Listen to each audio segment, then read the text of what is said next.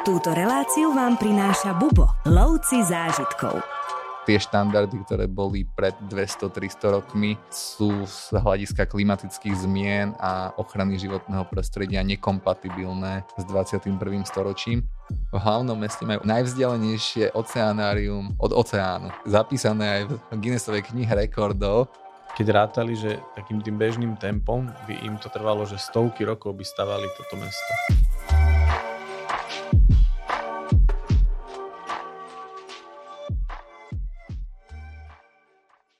Dneska som si k mikrofónu znova pozval svojho kolegu Martina Lipinského. Čau Martine. Ahojte, ahojte. Ty okrem toho, že stále aktívne sprevádzaš, tak aktuálne sedíš aj u nás v kancelárii na vízovom oddelení a pomáhaš klientom vybavovať víza.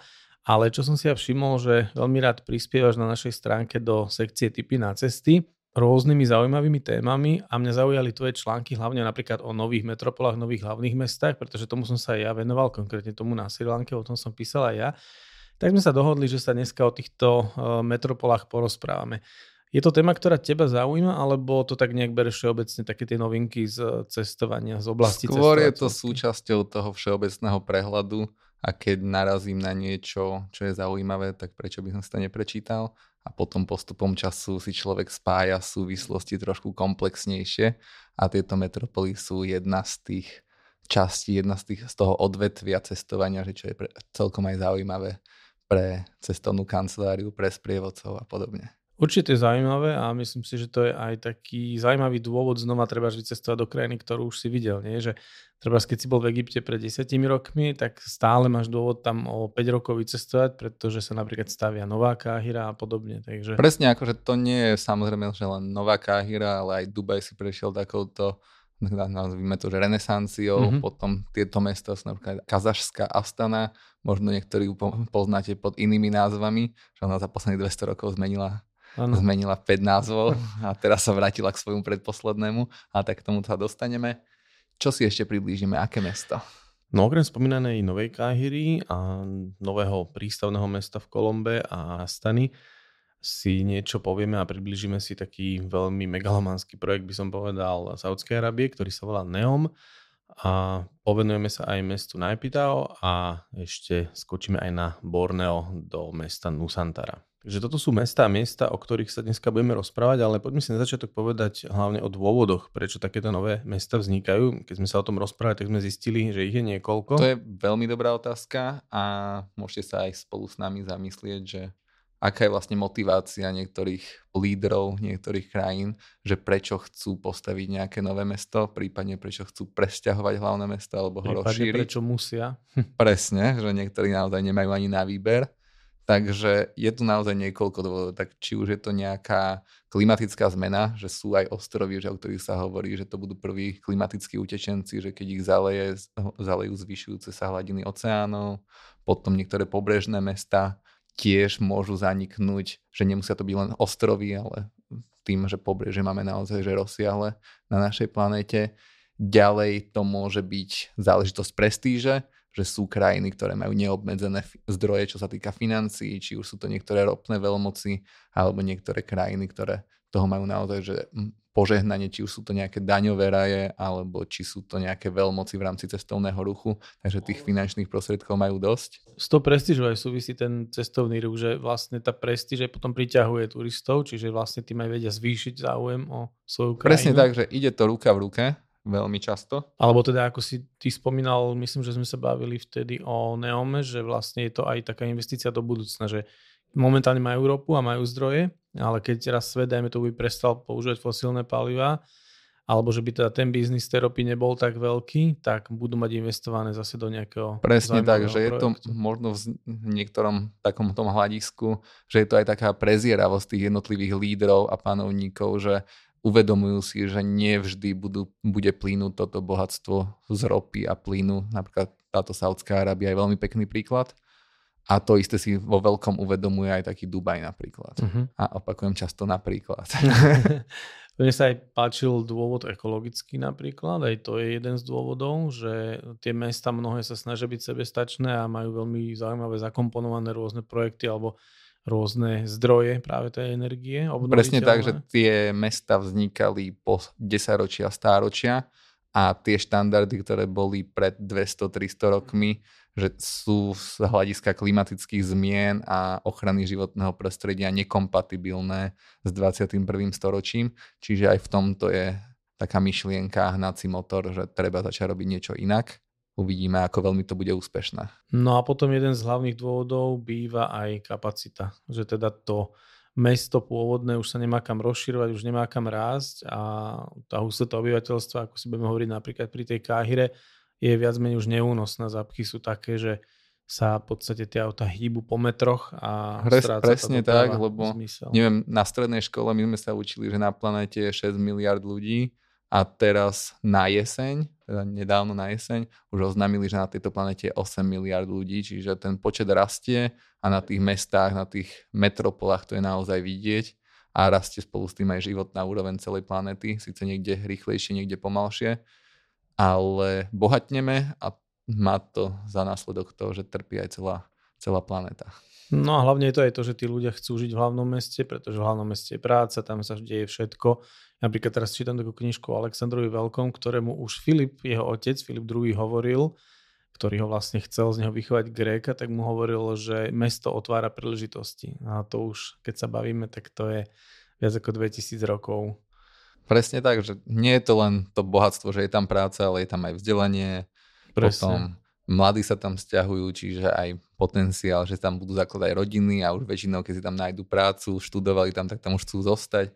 Čiže už sa, aj to je jedna možnosť prostriedkov, že ako sa vyľudňuje vidiek, teda aspoň v našich zemepisných šírkach, že tí mladí odchádzajú tam, kde sú príležitosti a to sa potom nabaluje. No čím viac ľudí príde za príležitosťami, tým viac príležitostí tí ľudia potom ešte vytvárajú. Čiže to je v podstate taký cyklus. Presne to, je, tak. to už sa len nabaluje.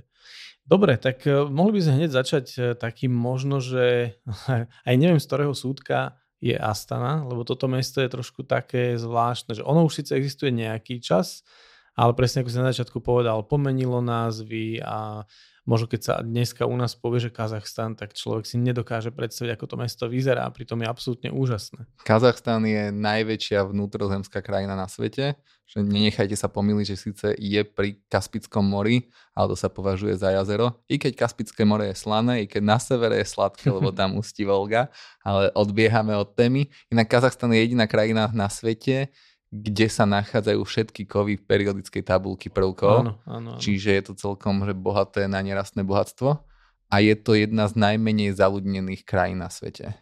No a Kazachstan má teda tiež aj ropu, aj plyn, o ktorých sme sa bavili, čiže zdroje na to má a to mesto aj tak naozaj vyzerá, že keď si človek pozrie zábery alebo obrázky, tak naozaj si myslím, že on padne sánka, že to je úžasné. Presne tak, kto nikdy si negooglil tie obrázky alebo nemá vôbec predstavu, ako môže vyzerať Astana, tak budete veľmi príjemne prekvapení, že takto si človek predstavuje niektoré západné metropoly, že by tak jedného dňa mohli vyzerať, alebo možno niektoré mesta na Blízkom východe, že ktoré majú nekonečné ropné bohatstvo a z toho plynúce aj finančné prostriedky. A Astanu možno poznáte aj pod inými názvami, lebo za posledných 200 rokov zmenila, zmenila názov 5 krát. Hej, a naposledy sa vrátila k svojmu pôvodnému názvu Astana. Hej, predtým sa volala po prezidentovi Nazarbajevovi sa volalo to mestečko Nursultán, teda nie mestečko Metropola, Nursultán, predtým sa volala Astana a ešte ostatné názvy, ako sa volala, bol Akmolinsk, Celinograd alebo Akmola.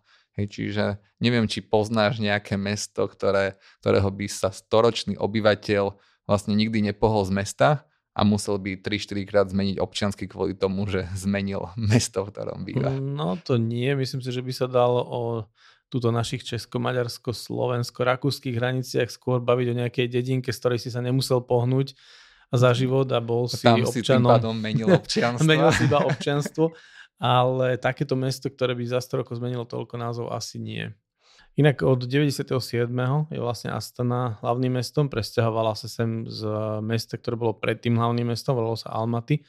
Myslím si, že to je veľmi, by som povedal, zaslúženie hlavným mestom. Je to zaslúženie, ale celkovo ten myšlienkový pochod, že 90. roky boli nielen v postsovietských krajinách, ale tak povedzme si aj v krajinách východnej Európy, že celkom divoké roky a to isté platilo aj pre Kazachstan. A z hľadiska bezpečnosti sa rozhodli umiestniť to hlavné mesto, respektíve začať nejaké projekty alebo plány, že presunú to hlavné mesto ďalej od hraníc, aby nebolo tak zraniteľné. Plus sa tam predpokladá kvôli ho, okolitým horám okolo Almaty, že tam možno príde k nejakému nešťastiu, či už zemetrasenie, možno nejaké lavíny, alebo kto vie, čo si prinesie budúcnosť. No tam, neviem, či to nebolo tak trošku kontroverzne, že oni udávali ako oficiálne dôvody tie seizmické, pričom asi tam väčšiu možnú úlohu zohrali presne tie postsovetské časy, čo si hovoril. Takže tam tých dôvodov bude viac. Aj, no, že hranice Presne tak, je to, je to rôzne, ale čo sa týka tých 90. rokov, tak to bolo v, v symbole takého toho ekonomického rastu. Zistili tým rýchlo kurzom nejaké ekonomické geniality, že vlastne oni majú celkom dostatočne veľké mm-hmm. bohatstvo, nerastné bohatstvo a toto by mohol byť jeden zo spôsobov, že vybudujú nové hlavné mesto uprostred ničoho. Naozaj, že je uprostred ničoho, že tá, tá dedinka, respektíve to mestečko, ktoré tam predtým bolo, ktoré sa ešte nevolalo Astana, tak malo okolo nejakých do 10 tisíc obyvateľov uprostred stepy. Je to inak druhé najchladnejšie hlavné mesto mm-hmm. na mhm. svete. Vieš, ktoré je prvé? O, v Mongolsku. Ulaanbaatar, Ulaanbaatar presne áno. tak. Presne tak. Čiže ideálne podmienky, že kde postaviť nové hlavné mesto, aby tam bola poriadna zima, tak si pomysleli, že toto je to miesto, že kde bude stať nová metropola. No ale vrazili do nej 10 miliard dolárov a myslím To bola si, tá že... prvá fáza projektu, presne no, no. tak. A je to tam aj vidieť, je tam napríklad jedna z najväčších vôbec mešit, 30 tisícová mešita, ale tých mešit je samozrejme viac, ale jedna akože tie kapacity sa môžu prirovnávať k hokejovým štadiónom v našich zemepisných šírkach, Aj, alebo niektorým je, no. presne tak, ľadové štadióny. Potom Expo organizovali nedávno, čiže tiež sa nechceli nechať zahambiť. 2017 mali Expo, inak to bolo zaujímavé, lebo tam oni tvrdili, alebo teda tvrdí sa, že do toho vrazili 2,5 miliardy ale tak trochu utopili, že sa im to, že im to vlastne tá návratnosť tam nebola nejaká veľká. Tak minimálne sa zviditeľnili, minimálne sa možno dostali do povedomia mnohých ľudí, že Expo, možno niektorí ste zachytili, že nedávno sa skončilo Expo v Dubaji, čiže je to naozaj prestížna záležitosť, je to jedno, myslím, že z najnavštevovanejších podujatí na svete, tým, mm-hmm. že mhm. trvá v princípe nejaké 4-5 mesiacov a podporujú ho aj miestne vlády. Je to zaujímavé fórum, či už z ekonomického hľadiska, rôzni investori. Je to spôsob, ako odprezentovať tú, tú krajinu. Určite. Ja si celkom brúsim zuby napríklad na to Osadské, čo bude onedlho, tak tam by som veľmi rád sa keďže Japonsko sprevádzam, tak tam by som sa rád pozrel. Tak dúfam, že ti to vyjde.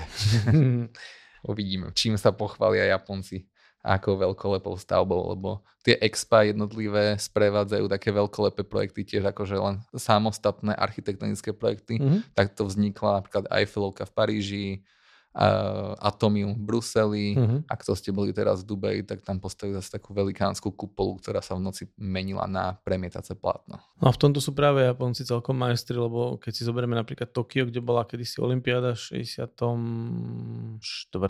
Myslím, Záleží že áno. ktorá. Hm, no nie, jedna, jedna teraz. skončila teraz. Nemyslel som tu, myslel som tu 64. tak oni dodnes využívajú infraštruktúru a mnohé ubytovacie zariadenia a podobne, takže Japonci tiež investovali v rámci Olympiády tak, že dodneska tie investície využívajú. Takže oni sú v tomto majstri, uvidíme, čo tá Osaka prinesie. Gréci no. sú zase majstri v opačnom smere. Zrekonštruovať a nepoužívať. No, výborne. Aj to si môžeme niekedy si môžeme dať taký podkaz, že, že zbytočné projekty. Presne, to je veľmi dobrá, dobrá myšlenka. najzbytočnejšie projekty na svete. No ale čo ma zaujalo je napríklad kapacita najväčšieho divadla v Strednej Ázii, pretože to by som očakával, že keď sa povie, že najväčšie divadlo v Strednej Ázii, tak tá kapacita bude nejaká, ale ona je teda by som bol taká Je to ledva cez tisícku, myslím nejakých 1500 sme sa dozvedeli. 1250 1250, No je to také, že... Taký amfiteáter. Máš pocit, áno, že tuto u nás amfiteáter tam pri Modre je väčší.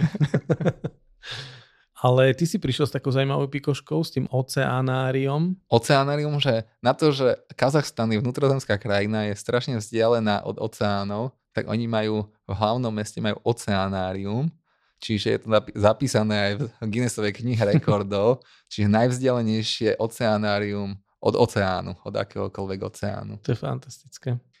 A napríklad je tam aj taká pyramída veľmi zaujímavá, to je palác mieru a zmierenia.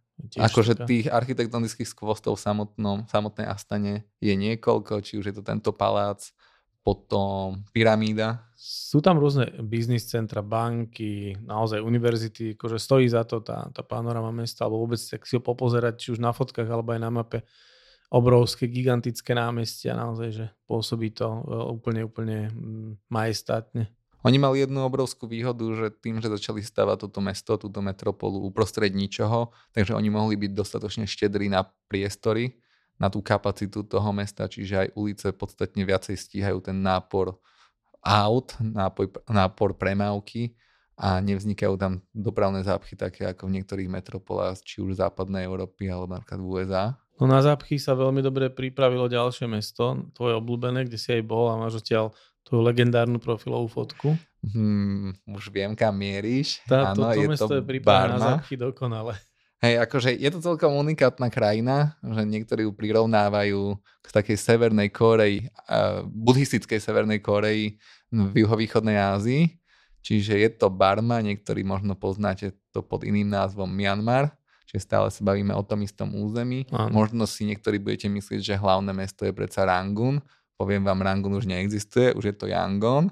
Uh-huh. Hej, a v 2005 presťahovali hlavné mesto do uprostred ničoho, ani to proste nema, nemalo to názov, názov to dostalo až 2006, čiže až rok na to a nazvali to Naipitau a je to uprostred ničoho, je tam vybudované, je to 320 km od pobrežia, čiže celkom ďaleko a sídlia tam generáli, tá vojenská junta, čo momentálne drží moc pevne v rukách.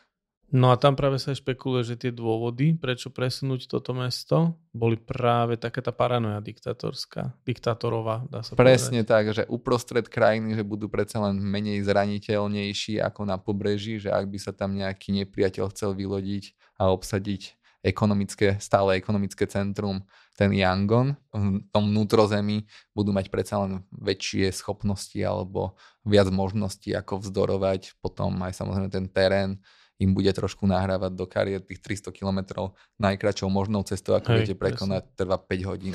No a dokonca sa špekuluje, že to mesto samotné je tak veľmi zvláštne, ono je tak rozptýlené trošku v krajine a keď si pozrieš nejaké dokumenty, tak mnohé budovy vyzerajú úplne rovnako. Ako keby chceli zmiasť nepriateľa, že z hora keď sa pozrieš, tak ja neviem, ministerstva alebo nejaké vládne budovy, alebo aj len treba nejaké ubytovne, pre tých generálov, že vyzerajú úplne rovnako, že ty keď si pozrieš na mape, tak nevieš, ktoré je ktoré. Presne tak, a jednak sú že veľmi podobné, veľmi identické a oni sú tak rozptýlené, že to mesto je až priam nefunkčné, že ako je rozsiahle, ano. lebo ono je naprojektované, oni tvrdia, že pre nejakých 10-12 miliónov obyvateľov a hadej, koľko tam momentálne žije. Neviem. Nejakých necelý milión, odhaduje sa, že okolo 700 tisíc ľudí, uh-huh. že mhm. tam funguje. Okay. Hej, a drtivá väčšina z nich sú nejakí štátni zamestnanci čiže nejaký sektor služieb a nejaké voľnočasové aktivity, že tam netreba úplne čakať.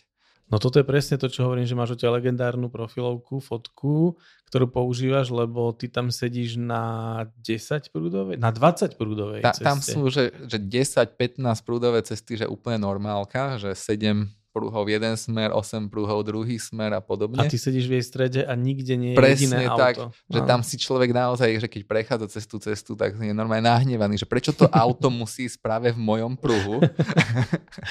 Tam je ale celkom zaujímavá teória, zase trošku možno pre niektorých konšpirátorov a zase možno pravda bude niekde uprostred, že keby sa náhodou niečo stalo, či je trošku tá paranoja tých lídrov, že na, tej, na tých diálniciach majú byť schopné pristávať tie najväčšie lietadla, aby boli pripravení sa evakuovať v prípade potreby? Toto nemusí byť ani konšpirácia, ani nejaká paranoja, lebo to myslím, že aj každá armáda, neviem, či aj naša nemá uh, určité Majú určité úseky, ale akože celé mesto by bola pristávacia no plocha.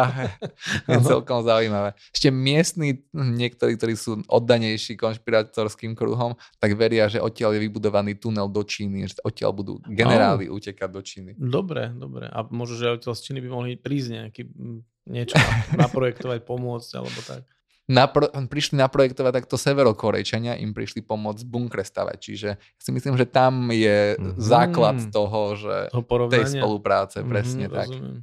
Pekne. No ale teda mi sa páči aj oficiálne dôvody boli samozrejme, že to staré mesto, ten Yangon, že bol tiež uh, už prepopulizovaný, už bol preľudnený. A akože a, to je ale, celkom pekný argument, ale však má koľko miliónov mal obyvateľov. No a jednak to je pekný argument a jednak, že tí ľudia prečo potom nebývajú v tom hlavnom meste. No ale to si napríklad môžeme aj pri tej Kahire povedať, že mnohí ani nechcú, pretože to staré mesto, keď je zabehnuté, tak tam ten život funguje. Presne a, tak. No a nové jednak je drahé, drahšie bývanie, čiže je, nie je taký problém sa presťahovať, ale problém možno, že potom sa uživiť v tom novom meste, kde samozrejme bývanie, všetky služby sú o niečo drahšie, keďže to je moderné mesto. Uh-huh. Ešte aby som povedal, že koľko má vlastne miliónov obyvateľov, tak sa odhaduje okolo nejakých 5-6 miliónov obyvateľov, že má to bývalé hlavné mesto, že odkiaľ sa vlastne presťahovali a pri tom 5-6 miliónov, keď si to porovnáte, tak oni by neboli ani v prvej stovke najväčších miest uh-huh. v rámci našej planéty, alebo boli by? V prvej stovke neviem. Podľa mňa, že každé menšie čínske mestečko, také na, niekde na, na západnutom vidieku má tak tú peťku. No. To... Asi, čo, je to, čo je to v Číne 5 miliónové mesto? To je taká no, dedinka. Tak keď do Alebo nejaká India, vieš. Že... No, presne. Mhm, čo to je? Áno, každopádne, že je to mesto duchov, by sa dalo povedať, lebo tým, Aj že to je naprojektované hovorí, mesto, že pre 10 miliónov ľudí a žije tam 700 tisíc, tak tam nestretnete ani živú dušu. A no po... mne sa ináč páči ešte tvoja príhoda, jak si tam ty vlastne dostal. Akože dosť, my to nemáme reálne v programe, že samozrejme, že tí šikovnejší sprievodcovia sa snažia myslieť na to dopredu, že treba... Tým si chcel povedať, že ty patríš medzi tých šikovnejších? Medzi no? riadkami, že treba to podplatiť... Toto vystrihnem to slovo. treba podplatiť na niektorých checkpointoch, treba vedieť, že na ktorých a treba vedieť, čím podplácať. Uh-huh. A potom samozrejme aj šoférov treba mať dostatočne ochotných, aby vás tam zobrali. Lebo nečakajte, že tam, ne, že tam bude nejaké historické jadro alebo historické centrum tým, že to je nové mesto. Ale aj tam nájdete veľkolepé buddhistické stavby, buddhistické chrámy, či už sú to stupy alebo pagody. A naozaj, že je fascinujúce vidieť aj to, to ničotno, to mesto duchov. Určite. A stojí to za to, že človek si tak nejak, nechcem povedať, že odškrtne, ale bude normálne, že s, s otvorenými ústami sledovať, čo sa okolo neho deje a kde sa to vlastne vyskytol. Určite si myslím, že toto môže byť veľký zážitok prísť do mesta, ktoré je prázdne, funkčné, ale prázdne, kde nikto nie je, žiadne auta nejazdia, proste, že je to mesto duchov.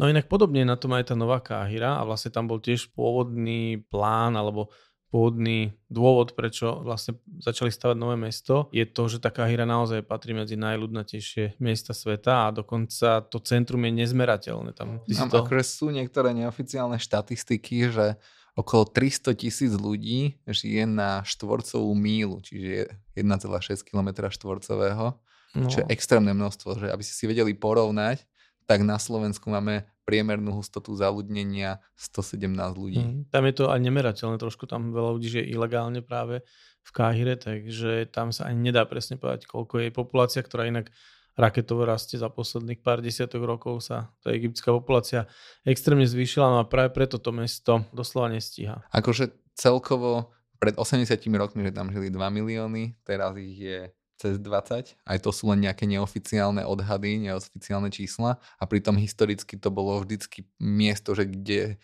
dá sa povedať, že vznikla civilizácia mm-hmm. alebo kolíska jedných z tých starších civilizácií, z tých najinteligentnejších alebo z tých najvyspelejších.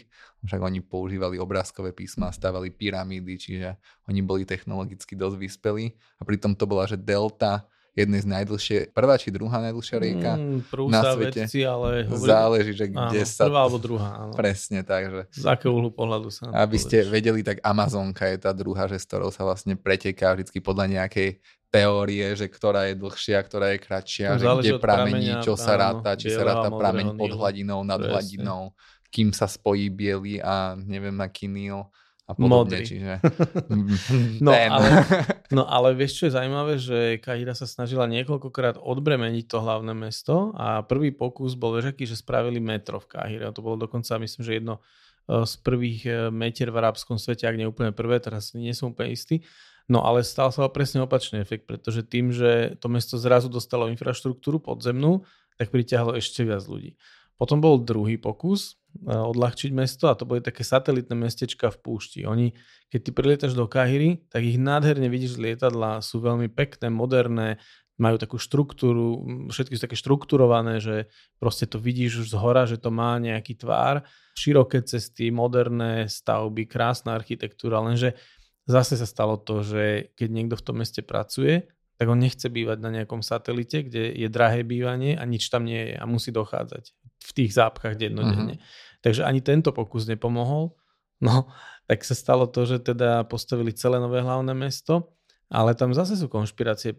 Presne to, čo sa vlastne hovorí o Najpitao, také sú aj teórie, niektorí tvrdia, čo som pozeral rôzne dokumenty, tak niektorí tvrdia, že Kahira je tiež o tomto, že vláda sa vlastne chcela stiahnuť z miesta, kde by hrozili nejaké nepokoje, revolúcie, kde by sa mohli cítiť ohrozenie. Že vlastne, keď robili rozhovory s Káhirčanmi, tak tí boli skôr, hm, by som povedal, proti tomuto nápadu postaviť nové mesto a skôr za tým vidia tento kalkul, že to len vláda chcela odísť ďaleko od nás. A... Akože nechcem to úplne že podporovať, že vš- základ je len to, že aby ušla, ušli panovníci, ušla elita z tej, z tej metropoly, ale tak napríklad samotný Egypton si zažil niekoľko vojenských prevratov, áno, práve. a ktoré boli na námestí Tahrir. Tahrir, áno, Tahrir.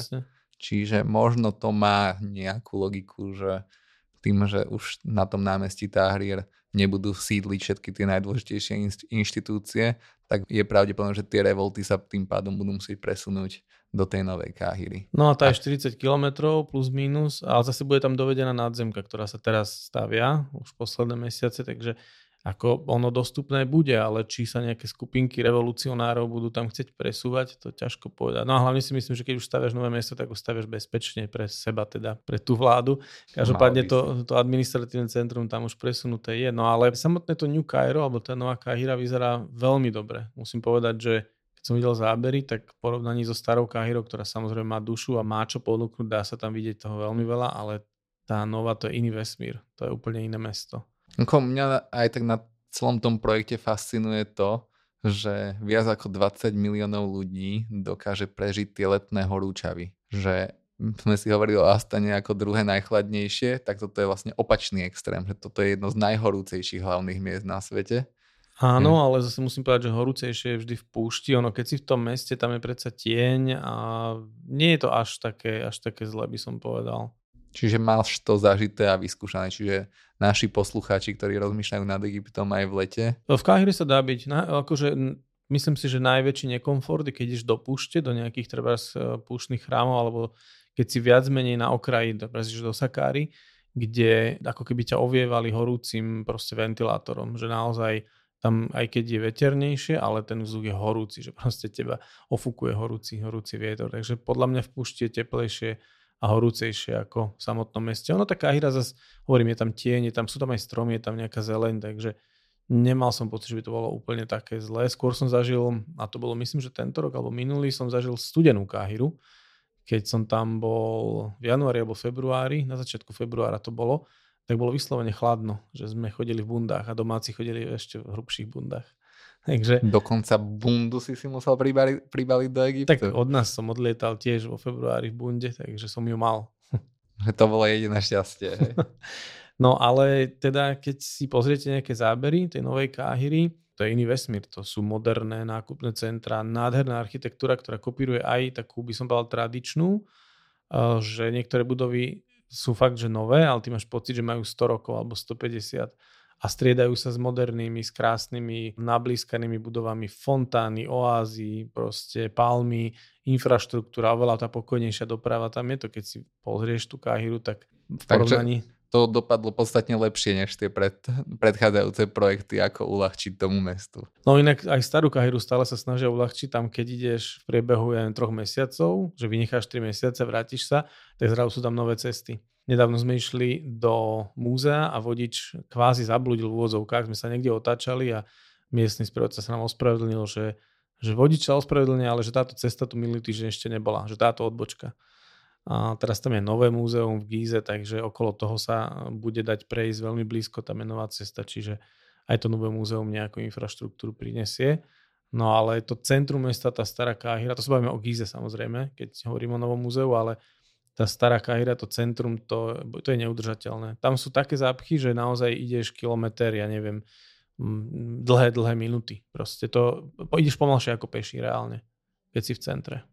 Je celkom zaujímavé, že ak vás teda zaujalo táto nová Kahira, že by ste si tam chceli kúpiť napríklad nejakú nehnuteľnosť alebo niečo, tak musím vás sklamať, že je tam dosť veľký poradovník a musíte byť držiteľom egyptského pasu, ale to neznamená, že to tak bude navždy že možno postupom času sa tam bude dať kúpiť aj nejaká nehnuteľnosť alebo niečo podobné. No ale tak či onak si myslím, že tú novú Kahiru sa oplatí navštíviť a že tam bude čo vidieť. Minimálne teda nebudú tam pamiatky samozrejme, pretože tie budovy sú všetky nové, ale skôr možno nejaké atrakcie alebo minimálne sa previesť tým mestom bude určite veľmi zaujímavé. Naozaj, čo som videl zatiaľ zábery, tak vyzerá fantasticky to mesto. No a ináč ešte jedna vec veľmi zaujímavá je, že má byť aj energeticky nezávislé, alebo teda sebestačné, no, ekologicky, že teda má si vyrábať elektrínu z rôznych solárnych panelov a podobne, takže má to byť, je to veľmi ekologický projekt, údajne. Uvidíme, aká bude realita, každopádne držíme im palce. Áno, to v Egypte nikdy nevieš. Ale nie naozaj, že keď ja poznám takú tú egyptskú povrchnosť a toto mesto vyzerá veľmi pekne. Rady na cesty, prehliadky miest a originálne blogy z pera najcestovanejších Slovákov. Každý deň nový blog nájdeš v cestovateľskom denníku Bubo. Klikni na bubo.sk lomítko blog. No dobre, čo tam máme ďalej na zozname? Ďalej sa prenesieme do Indonézie na ostrov Borneo, uh-huh. alebo po indonésky Kalimantan. A tam sa bude stiahovať hlavné mesto Indonézie, Jakarta, bol si v Jakarte? Bol som. A on je teraz ale na jave, nie? Áno, Jakarta je stále na jave a aj tam už ostane. No tak, ale že Jakarta je na jave a hlavné mesto sa bude stiahovať na Borneo? Áno, okay. presne tak. No a tu je tých dôvodov viac napríklad. Áno. Čo sme sa bavili áno. na začiatku. Tých dôvodov je viac, tak tým, že ty si tam bol, tak vieš asi posúdiť, že to mesto je naozaj že preľudnené. No, zápchy sú tam šialené. Zápchy, že možno niektorí budete môcť porovnať, že je to niečo podobné ako vo Vietname, či už v Saigone alebo v Hanoji. Motorky, motorky, motorky. Motorky, samé motorky. Áno. Prechádzanie cez cestu tam je ako. Mm, veľmi zaujímavo. To je presne ten systém, ako vo Vietname sa odporúča, že proste iba ideš a oni si s tebou už poradia. A vznikne taká dynamická medzera, každý už s tebou ráta, že už niekde sa posunieš v tej tak, premávke. Tak. Najhoršie, čo môžeš spraviť, je, že zastaneš alebo sa rozutekáš. a úplne najhoršie je, keď si to rozmyslíš a zacúvaš. Oh. To s tým nečak, neráta absolútne to, nikto. Áno. Čiže to naozaj, nerobí. že to mesto je preplnené a na infraštruktúrálne projekty už tam veľmi miesto nie je. Že aby tam pribudli nejaké nadzemky alebo ďalšie linky metra, tak to neexistuje. Ďalej to mesto sa im postupne potápa. No, Nechcem povedať, že všetko, presne. ale že časť toho mesta. Ty že... spomínal, že nejaká celá štvrť tam hrozí, že by ostala zaplavená. Presne tak, že jednak sa im, im klesa normálne, že pod, nechcem povedať, že podmýva im celú tú štvrť, ale sú tam narušené proste tie toky mm-hmm. uh, podzemných vôd, že tým, že sú upravované tie toky a nie úplne najšikovnejšie, tak hlavne v období dažďov tam pravidelne majú záplavy, čiže nie je to úplne odvodňované tak, ako to bolo kedysi a je to neudržateľné, takže sa rozhodli, že to idú vystavať na novo. Idú to vystavať do chránenej oblasti na ostrov Borneo. Čiže ekológia za cenu ekológie, hej? Presne tak, že všetko alebo nič. Že možno ste niektorí boli na pozorovaniach v džungli orangutany. orangutany. Presne tak, že aj v Malajzii žijú, aj v Indonézii a že je to chránené, je to ohrozené a v rámci ekologického nového Projektu. hlavného mesta tak sa potrebujeme zbaviť aj takýchto našich. No dobré, v rámci infraštruktúry, že to zober si, že treba Jakarta má nejaký prístav, má nejaké proste, je to nejaký hub, nejaký ekonomický a hlavne dopravný úzol a teraz e, keď tu premiestnia na Borneo, tak tam musia si tiež rátať s nejakou tak infraštruktúrou. Rátajú tam s infraštruktúrou, ale tie plány sú plne až príliš optimistické aby to zase nedopadlo ako podobne v Barme, že to bude nakoniec mesto duchov. Uh-huh. Že presťahovať hlavné inštitúcie nie je až taký problém, ale prilákať tam aj nejakú tú ekonomickú silu, investície. Že jedna vec je, že aby mal ten investor kam prísť, ale musí tam mať aj nejakú pracovnú silu, kvalita života tam musí byť na určitej úrovni, zarobiť sa tam musí, možno dajú z začiatku nejaké daňové prázdniny a možno sa to nakoniec rozbehne, alebo nie. Že vždy je to veľ, celkom veľký risk roz, postaviť niečo takéto. No ale ako sme sa bavili pri Astane, že je teda 300 km od e, pôvodného miesta, no tak toto je niekoľkokrát viac, však toto je 1600 km s ušnou čiarou. Presne tak, ale oni hovoria, že tam budú vybudované vysokorýchlostné trate, nejaké satelitné mestečka, že medzinárodné letisko tam má vzniknúť, čiže mm-hmm. až taký problém by to nemala byť tá doprava z týchto jednotlivých ekonomických centier, či už krajiny alebo celosvetovo, že aký úzol by sa tam mohol vytvoriť. Ale fascinuje, vieš to, že keď sme napríklad boli v Československu a jedného dňa sme už nemali hlavné mesto Prahu, ale Bratislavu, alebo nie Bratislavu, ale Prahu, že stále je to, je to nadostrel, hej, že je to pár hodín autom. A že toto je šialená vzdialenosť, že 1600 kilometrov. Áno, ale tak... A ešte iný ostrov. Presne tak, ako, ale ten cieľ majú ešte celkom ďaleko, že oni im nejakú tú prvú etapu chcú dokončiť na, storočni, na storočnicu nezávislosti. Uh-huh. To by malo byť v 2045 a zatiaľ za to dali dosť málo peňazí oproti niektorým iným. No, to, je co by dub to, aj my by sme už vtedy mali mať aj diálnicu do Košic, počítam. Alebo teleport. asi skôr. Ale zatiaľ máme nejaký 33 miliard na to, tak uvidíme, uh-huh. že ako sa im nakoniec podarí tieto zdroje zužitkovať. Mm, a ešte taká zaujímavá, že to mesto má byť väčšie ako Singapur. Uh-huh. Takže myslia to asi celkom vážne. Singapur nemá moc asi kam rásť. Umelé ostrovy stavajú. No to robí inak aj teraz Sri Lanka, to Colombo, Port City, o ktorom si tiež povieme. Alebo ešte chceš niečo k Nusantare? Poďme už do Kolomba. Tam ešte o tej Nusantare sa aj tak veľa toho nevie, lebo však Áno. tam je ešte deadline ďaleko. No Kolombo, to je veľmi zaujímavé, lebo Sri Lanka to nerobievala toto, ale však vlastne to nerobia Sri Lančania, robia to Číňania, ale tiež vlastne je celý ten, celé to nové mesto, celý ten prístav je vlastne umelo vytvorený takisto. A je ináč veľmi pekné vidieť na ich stránke, teda na ich oficiálnom webe, tak tam majú celkom pekné také vizualizácie, že ako vlastne spevňovali to podlažie, ako ho udupávali tam tie skaly takými strojmi. Dobre to majú správne, že dá sa to pozrieť, že ako to vlastne e, tú pevninu vybudovali.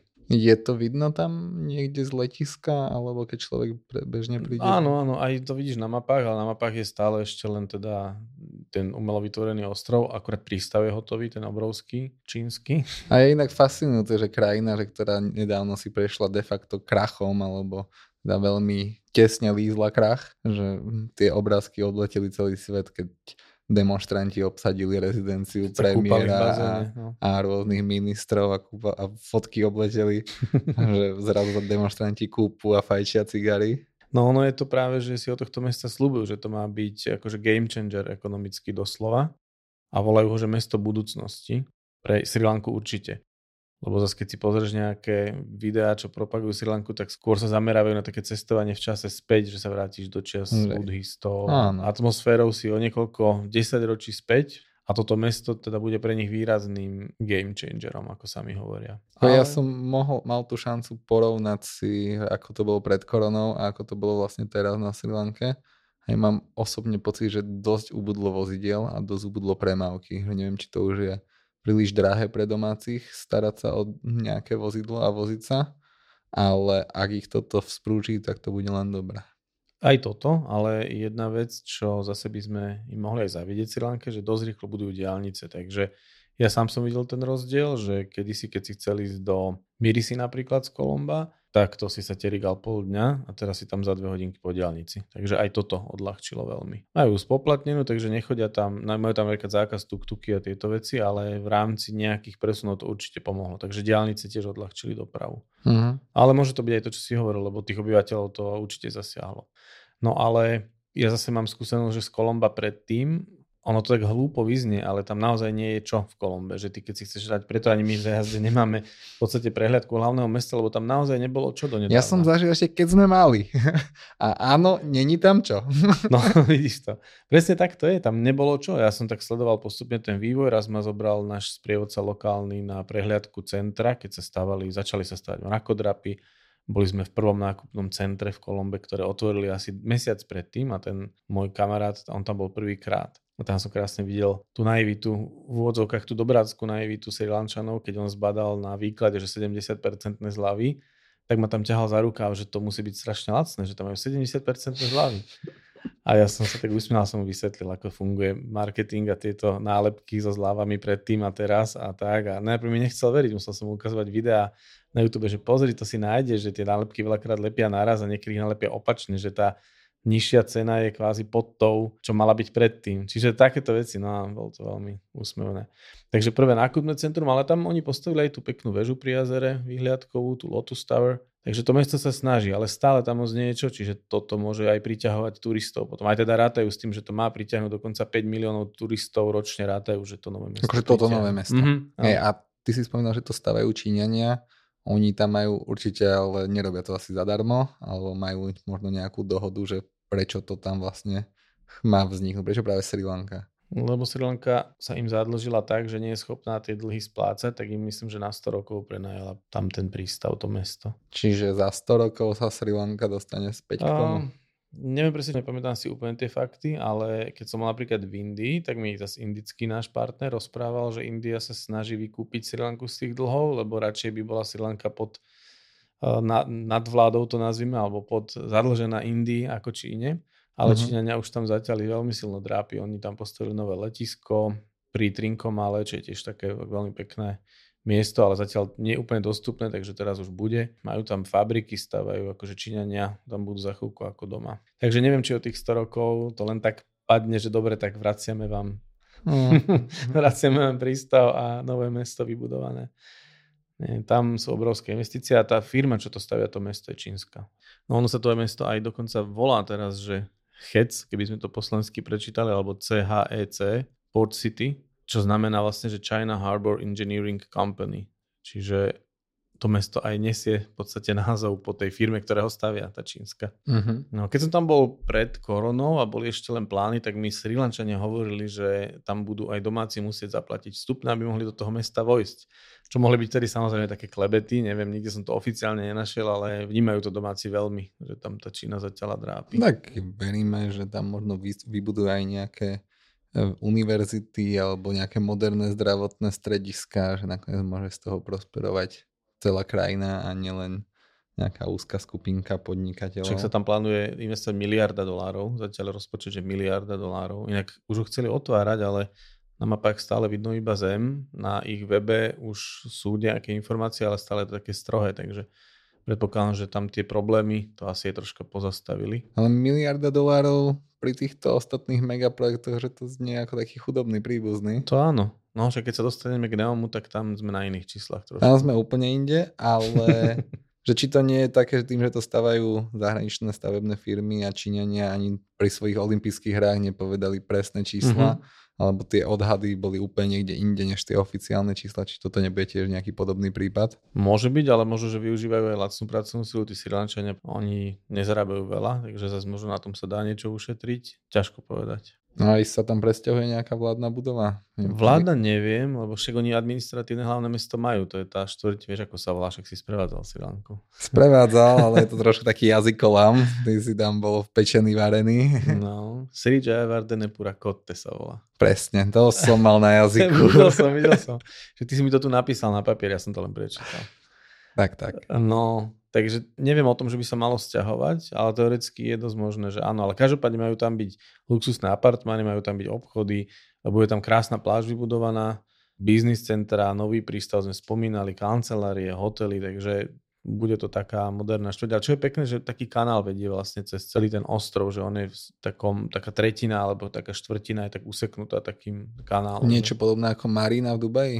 Mhm, No, no. dobre, dobre. Aj gondoliery, aj... výletné plavby sa tam budú robiť. No, oni ho aj tiež porovnávajú s Dubajom vlastne. Uh-huh. Ale presne, ako si povedal, že skôr taký chudobný príbuzný oproti napríklad Nehomu, ktorému sa môžeme hneď začať venovať vlastne. A to je aj posledné mesto. A to je posledné, lebo evidentne to je líder v týchto šialených projektoch. Tak, začníme takými highlightami, že do roku 2045 by chceli, aby tam v novom meste, v novom projekte Neom žilo 9 miliónov ľudí. Najzaujímavejšie na tom je to, že to nemá byť mesto ako taká mriežka zo SimCity mm-hmm, a proste taká moderná konštrukcia, alebo čo my máme ešte za modernú, ale má to byť proste v jednej línii sa tiahnu 170 km. Ono to aj má prezivku The Line, to mesto. Áno. A celé to mesto má byť potiahnuté do výšky a premisa je taká, že aby si bol vždy vzdialený do 5 minút od hoci čoho, čo potrebuješ. Presne. Hej, a je v princípe jedno, že akým dopravným prostriedkom, respektíve aké dopravné prostriedky tam budú fungovať. Hovorí sa o nejakých rýchlovlakoch alebo o nejakých rýchlych, nechcem povedať, že kolajnici, alebo však sú už mm-hmm. rôzne spôsoby, ako sa budú dopravovať ľudia, možno nejaký hyperloop, sa tam postaví. Mm-hmm. Si mhm. pamätám ešte časy, kedy sa hovorilo, že medzi Bratislavou a Viedňou vznikne hyperloop, by to mohol, možno bol. jo, my tu máme hyperloopov dosť. Presne tak. A Čiže 170 km, 9 No. miliónov ľudí a 500 metrov do výšky to má 500 byť. metrov do výšky. Zaujímavé, že to máme tie zrkadlové steny, takže to vlastne sa bude ťahať taký zrkadlový had tou krajinou. Presne a, tak. A 500 metrov to len pre porovnanie, tak uh, Eiffelová väža má niečo cez 300. No. Hej, alebo Empire State Building má 450 Mhm. orientačne. No, 500 metrov do výšky a majú to byť vlastne také akoby dva pásy od seba vzdialené 200 metrov, čiže tá medzera medzi tými dvoma stenami bude 200 metrov a tam na tých stenách sa má všetko diať a má to byť poprepájane nejakými mostíkmi alebo proste plošinami. Má tam byť kopec zelene, má to byť samo, Vetracie. áno, samo klimatizujúce sa, že vlastne tam má byť taká cirkulácia toho vzduchu, že tá klíma vnútri bude stále taká, že, že fajn tam bude. No a tých 170 kg, čo si spomínal, tak plánujú, že z jedného konca na druhý sa dostaneš za 20 minút. To som chcel povedať k tým dopravným prostriedkom. A tie majú byť vlastne pod celým tým tou lineou. Tak čisto teoreticky tých 20 minút, 170 km, to je už riešiteľné. Áno, áno, áno. Aj s, s terajšími technológiami, že to nie je až taká vzdialená hudba budúcnosti. Určite. Pre Slovensko samozrejme áno. 170 km za 20 minút možno. No ale vieš, čím sa najviac prsia alebo píšia, že má byť nula emisí žiadne auto.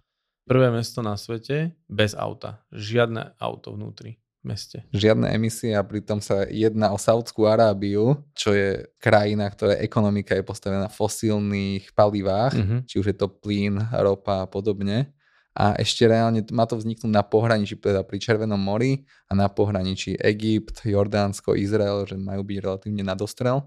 Čiže v tej časti. A ešte, ešte som videl aj takú vizualizáciu, že ešte normálne, že sneh a lyžiarske stredisko by tam chceli mať. Mhm. Ale to mi úplne nepasuje do toho, že nulové emisie. Aha, OK. No ale keď si hovoril, že nadostrel Egypt a toto, tak ja som zase čítal štatistiku, že zo 40% sveta Zemegule sa tam bude dať dostať do 6 hodín.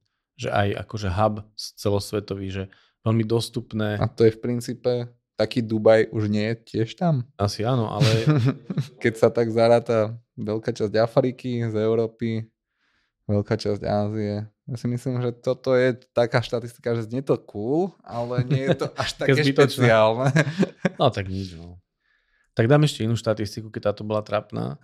Že vlastne ten pás by mal obsahovať, alebo teda keď sa narátajú budovy alebo vôbec priestor, tak by to mal byť v objeme 2000 šangajských finančných centier. Ako keby si Mm, tam to je spravil- taká dobrá miera ako množstvo fábí alebo plaveckých bazénov. a plaveckých štvrtkov. No dobre, ale pre mňa je zaujímavejšie to, že tam okolo toho kolujú aj také zvláštne dohady, lebo vlastne keď to predstavil, kto sa tým je vlastne? Korunný princ Mohamed bin Salman, čo je akože budúci následovník trónu, ale už v princípe teraz je už na čele tej krajiny. Mhm. On je inak podozrivý, nechcem povedať, že obvinený, respektíve či bol vôbec odsudený za vraždu novinára na tureckom konzuláte, Mhm. teda na saudsko-arabskom konzuláte v Turecku. Čiže to možno už vtedy tak dal nejak o sebe vedieť, že sa veľmi často spomínal, ale oni majú neobmedzené zdroje. No. Oni hovoria, že toto bude stať 1 bilión dolárov. Tak. Že oproti tej srilanskej novej metropole, že je to fakt, že úplne, že niekde inde. No vidíš, Maj- 2000 finančných centier šanghajských. Ma- majú, momentálne, že majú zhruba nejakých 600 miliard k dispozícii a riešia, že akým spôsobom dofinancujú ten zbytok. Že normálne, že toto mesto si budete môcť zakúpiť ako akcie. Normálne sa chystá, že emisia akcií, ale je to stále dosť riskantná investícia. No niektorí tvrdia, že či to nie je iba vôbec nejaký marketingový ťah, ako pritiahnuť pozornosť, lebo k tým výpočtom som sa chcel dostať, že videl som také vizualizácie, kde keď rátali, že takým tým bežným tempom by im to trvalo, že, že strašne dlho rokov, že stovky rokov by stavali toto mesto. Tak je to investícia do budúcna. No, lebo tých 170 km majú byť také bloky, že vlastne každý, ten pás má byť vnútri rozdelený na bloky a každý ten blok má byť presne ako si povedal, že taká uzavretá komunita, kde všetko máš do 5 minút na, na dosah. A teraz je otázka, že tam je niekoľko scenárov, že buď to budú stať po blokoch, alebo tam zavolajú obrovské týmy a budú to nejak kontinuálne stavať, alebo postavia časť, spustia a tá si zarobí na ten zvyšok a podobne. Ale každopádne to nebude len tak, že v 45. budeme lietať do Presne Neomu. tak. že je to beh na dlhšie trate. Na Ale už som, už som videl aj také, že majú vizualizácie a plány s tým, že tam budú nulové dane zo začiatku, aby tam prilákali Mhm. aj podnikateľov, aj firmy a podobne. Že takto to, túto stratégiu volil kedysi aj Dubaj, že postupne im zavádzal No, no. tým firmám a ľuďom, ktorí už tam prišli, že im začal zavádzať daňovú povinnosť. Ale už tam sú, už sú tam usadení, tak predsa len ťažšie sa už potom bude odchádzať. Hmm. No uvidíme, má to mať akože niekoľko prvenstiev, teda nulové emisie, mesto bez aut a tak ďalej. Vyzerá to, keď si človek pozrie tie videá, tie vizualizácie, vyzerá to podľa mňa veľmi fajn. Ale čo sme vlastne nepovedali, že časť už stojí, pretože k tej zrkadlovej stene už sa chodia ovplyvňovači Áno, fotiť. ale chodia sa, ale to je asi čisto zatiaľ len nejaký marketingový ťah, že, Aj to, no presne. že ešte si nemyslím, že to je v nejakom životaschopnom procese fungovania. Dobre, a na ktoré z týchto miest, čo sme spomínali, sa najviac tešíš, alebo do ktorého by si chcel najskôr vycestovať? Tak ty už si To je bol... dobrá otázka, No. ale ten Neom to bude úplne najväčšia pecka. Im už si to- bol, takže asi neom, že? Najpýta už bolo, Astana, respektíve ja som bol v Nursultane, takže Astana, Mhm. príjemná zmena. Ten neom vyzerá naozaj, že keď to poviem tak moderne, že brutálne. To aj mňa, aj mňa láka. Ako určite, keď budem na Sri Lanke, čo, čo skoro budem, skôr či neskôr budem, lebo tam chodím často a rád, tak eh, Colombo Port City si pozrieť pôjdem, ale ten neom naozaj, že asi to je také najväčšie lákadlo. Ja som zvedavý, že kedy sa prejdeme do Košic na tej diálnici. No nič, tak držme týmto novým projektom palce a veríme, že ja neviem, keď budeme ešte sprevádzať vôbec, keď ich začnú pomaly. Dáme si taký retro výletík, že keď to bude hotové za nejakých 20-30 rokov, tak zoberieme tam možno už vnúčatá, že o, tu som kedysi bol, toto tu nebolo. A budeme spomínať na tento podcast, že tam sme nikdy neboli. No, alebo si ho pustíme a všetko bude inak. No dobre, tak sa vidíme v Neome najbližšie, keď sa bude dať. Vidíme sa v Neome, alebo niekde inde v svetlých zajtrajškoch.